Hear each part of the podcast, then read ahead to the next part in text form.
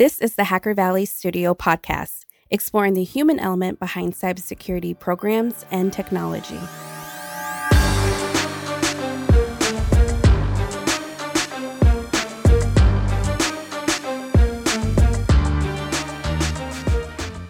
Look, we all know from experience, compliance sucks.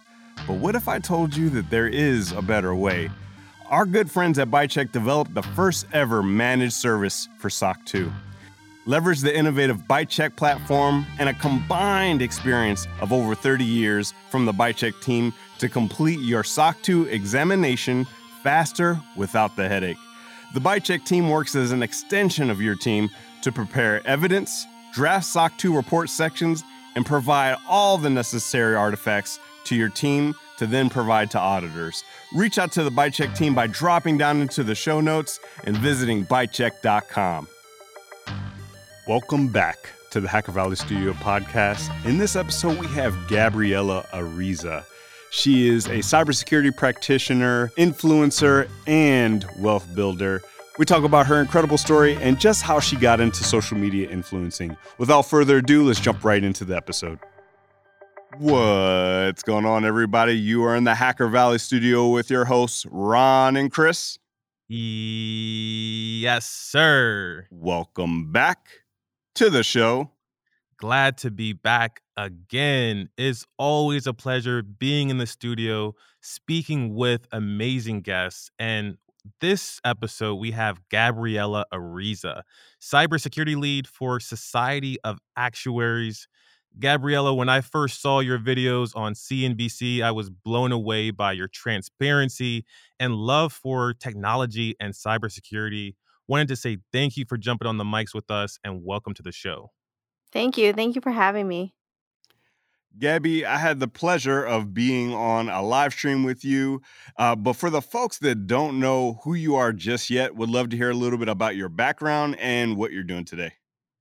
Yeah, so like you guys said, my name is Gabriela, and I currently work in cybersecurity. Uh, my background was actually in web development, and then I decided to transition after my master's program to go into cybersecurity. I decided to transition because I saw that cybersecurity needed a lot of uh, more people in the field, and I felt like it was a great way for me to give back and help through the way that I love the most, which is technology. And how would you say you got into technology? Was that something that you started with as a kid, or is that later on in life that you get involved? I actually started as a kid. My dad was a small business owner, and he really believed that technology was the way of the future. And so he put me in some summer camps um, at the local universities and just being able to learn how to build websites. And at first, it was just a hobby. I just found it really fun to dabble in development and just build my own sites. And that was kind of my side gig growing up and a way of me making money. And then when it came to college, I didn't know what I wanted to do. And my mom told me, she's like, why don't you do what you love, which is web development? So I decided to pursue it, and I didn't realize um, just all the opportunities that I had going into technology. And I'm really grateful that I had that opportunity as a kid. So I'd love to hear a, a story of magic when you were a kid, whether you were developing your first website or that first interaction with technology that just blew your mind. Tell us that story where it was the pivot point of your interest in technology and cybersecurity. Uh, we'd love to hear that story. so I find it a little funny because at the time, uh, Neopets was really popular, and you could kind of like you could build your pages and you could add HTML code to it. So from the summer camps, I started to play in there and just play with the HTML. And then from there, I saw that people were creating websites specific for Neopets to be able to add like dividers or backgrounds and all that kind of stuff. So that's when I created my first website, which was called Tropical Splash. And it just had like all these things for Neopets. And I created a ton of animations and I built themes. And that's when I really discovered my passion and just found it really enjoyable that I could put, put things together and just show it off to the world. You're really taking me back. I often reflect about my first exposure with programming. I completely forgot it was Neopets. I think it was the same for me. By the time MySpace came out, you know, MySpace would allow you to put HTML and a little bit of JavaScript in your MySpace page. All that experience from Neopets really helped me out a lot. Yes. So, what about cybersecurity? You know, you were into web programming, you're probably still into that today. What was that aha moment for you for cybersecurity and how did you land in it? So I actually didn't discover it until I was in my master's program. I had taken a class, it was the unintended qu- consequences of technology. And the professor really woke me up to the situation that's going on right now, which is people causing destruction to you know other countries or other corporations through cybersecurity being able to hack into systems or bring systems down that are very critical so when i saw that i was like wow i didn't realize that my passion for technology could transfer over into protecting people and helping other people so my master's was in information systems and then that actually helped me transition from web development into cybersecurity So one thing that I find fascinating is that there's so many parallels between what happened in my life and what happened in your life. I have a pretty famous post that went out on LinkedIn, and that really set the tone for the podcast, that set the tone for my career.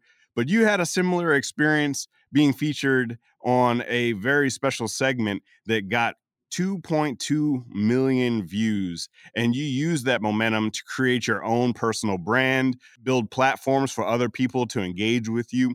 Could you tell us a little bit about that story? How how did that occur? And then how does that showing up in your work today?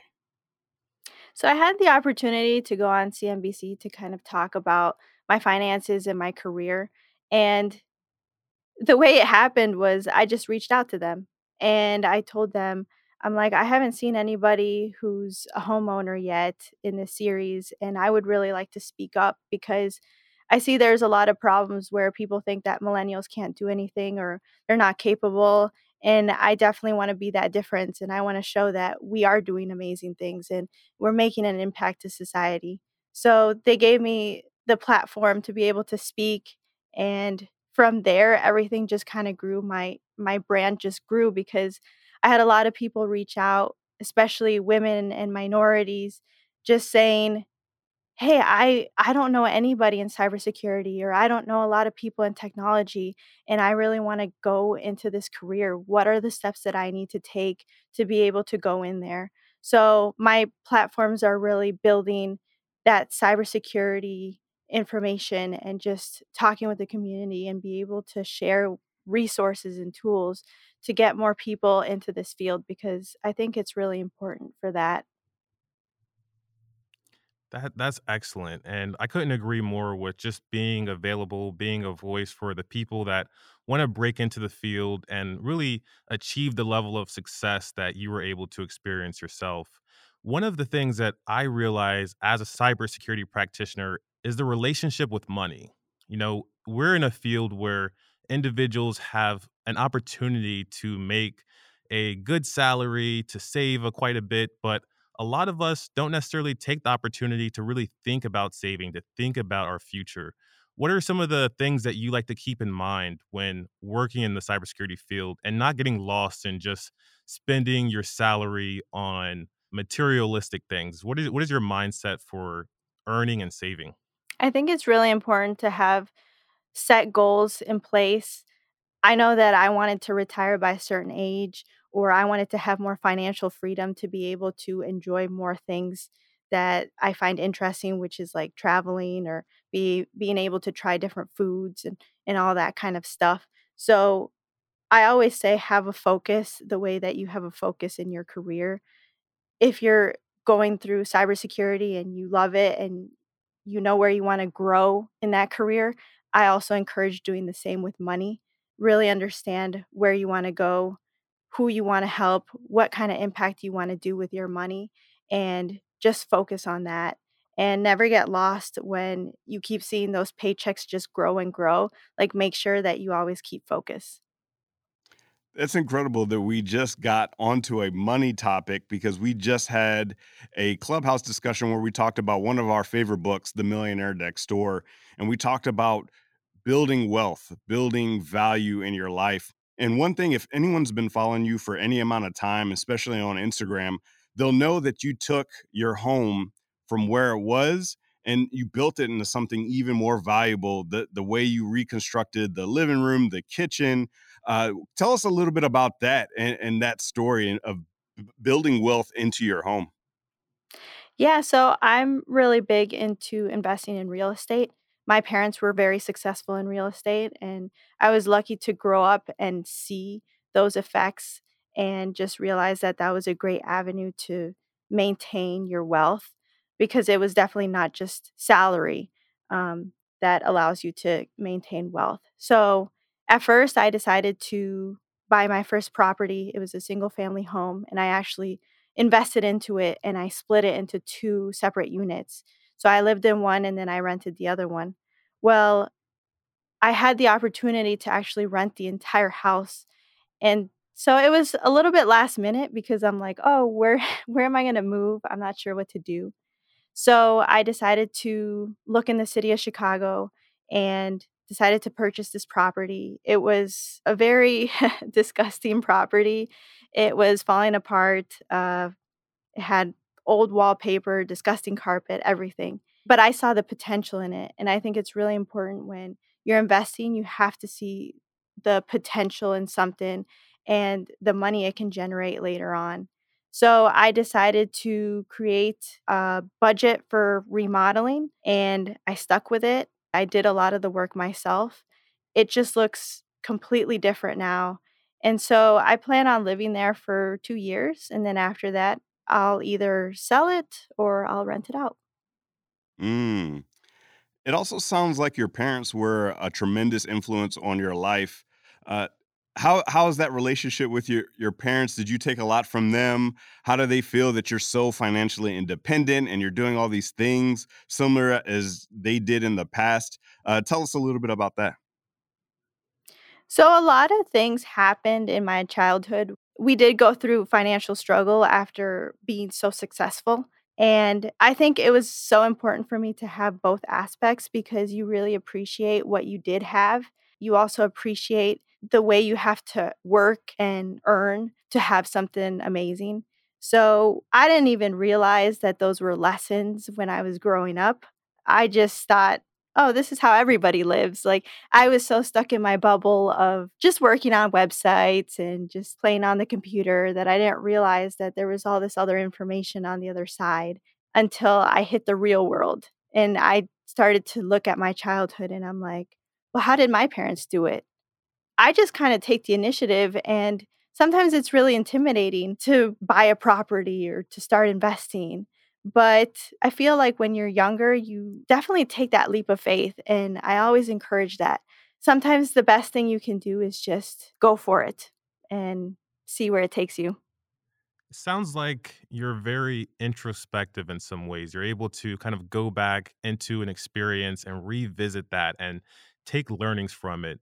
And one of the things that you alluded to is also being able to take those learnings and provide those to people that reach out to you.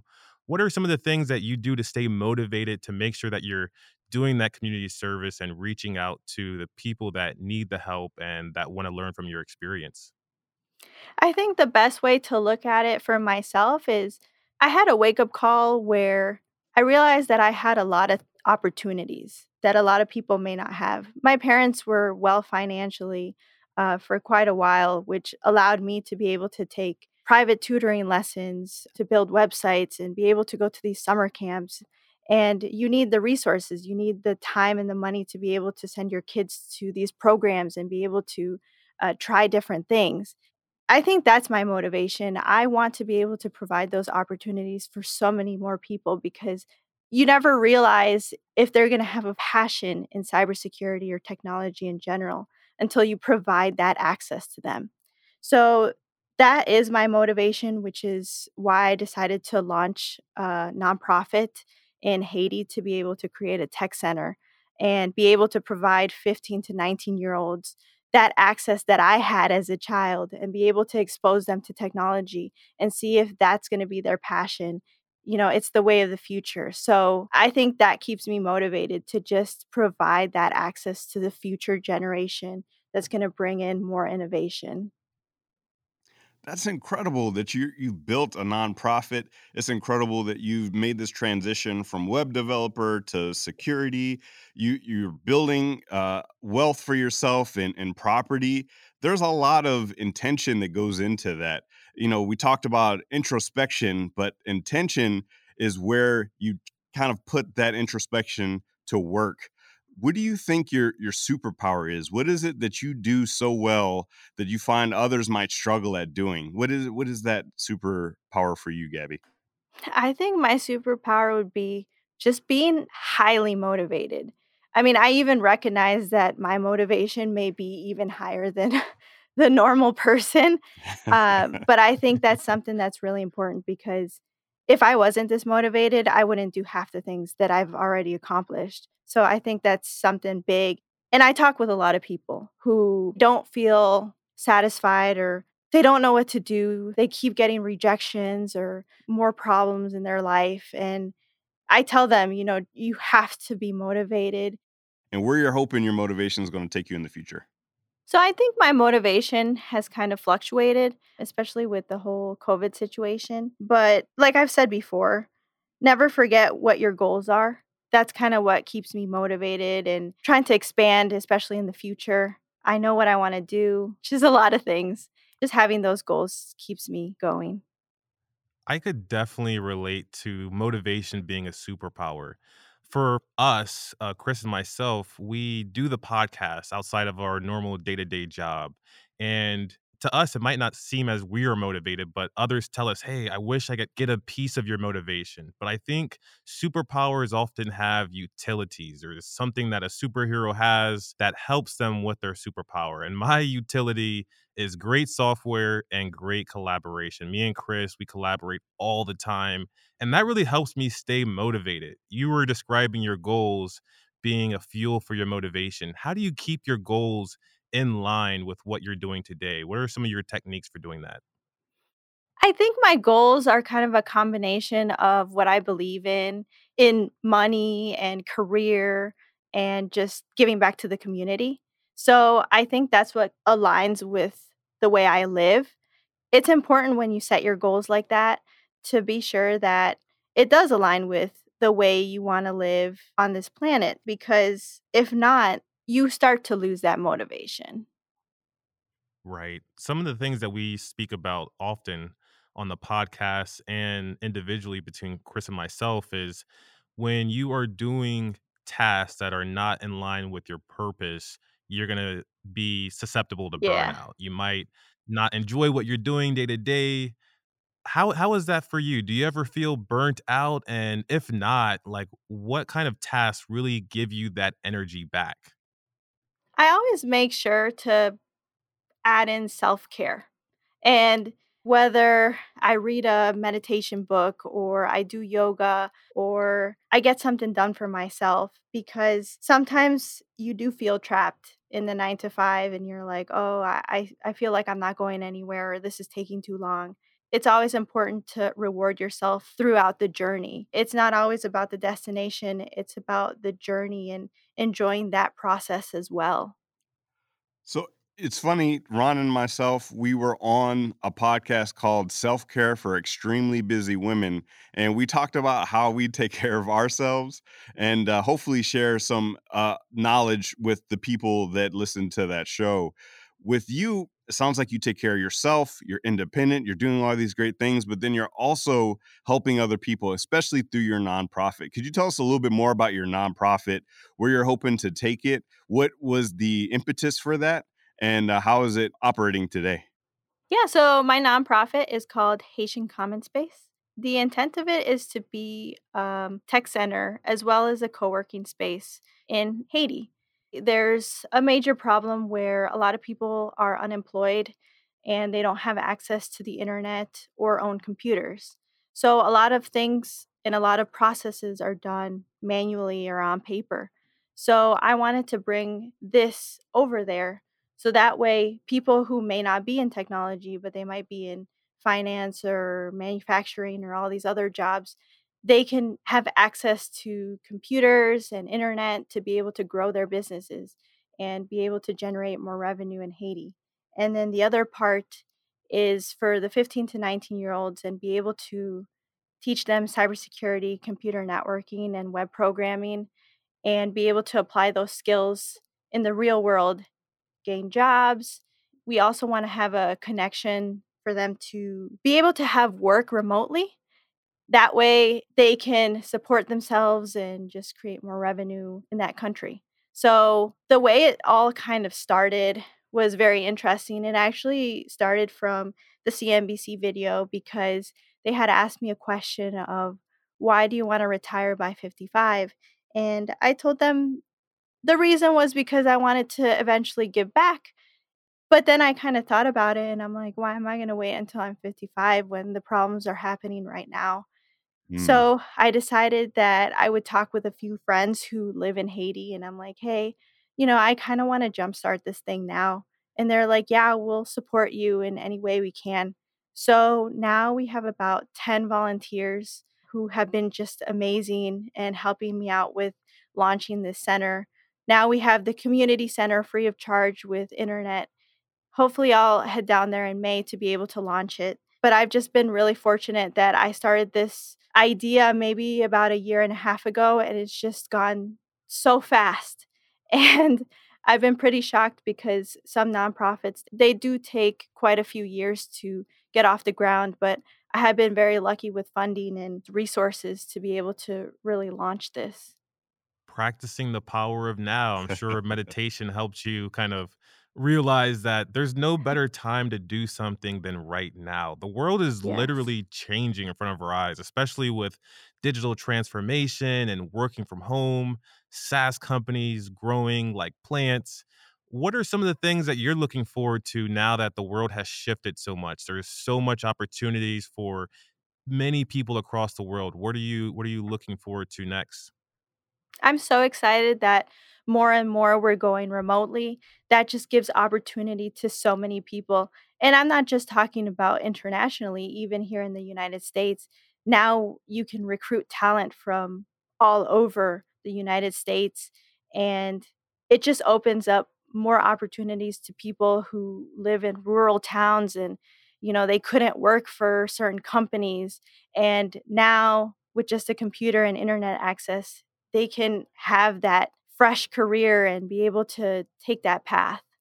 Gabby, there's someone listening right now that is so tired of hearing the same old story of millennials being entitled, millennials are lazy, and they have all this motivation inside them. What piece of advice would you have for that person as they step out into the world and start to make change and make an impact? I think it's really important to prove them wrong.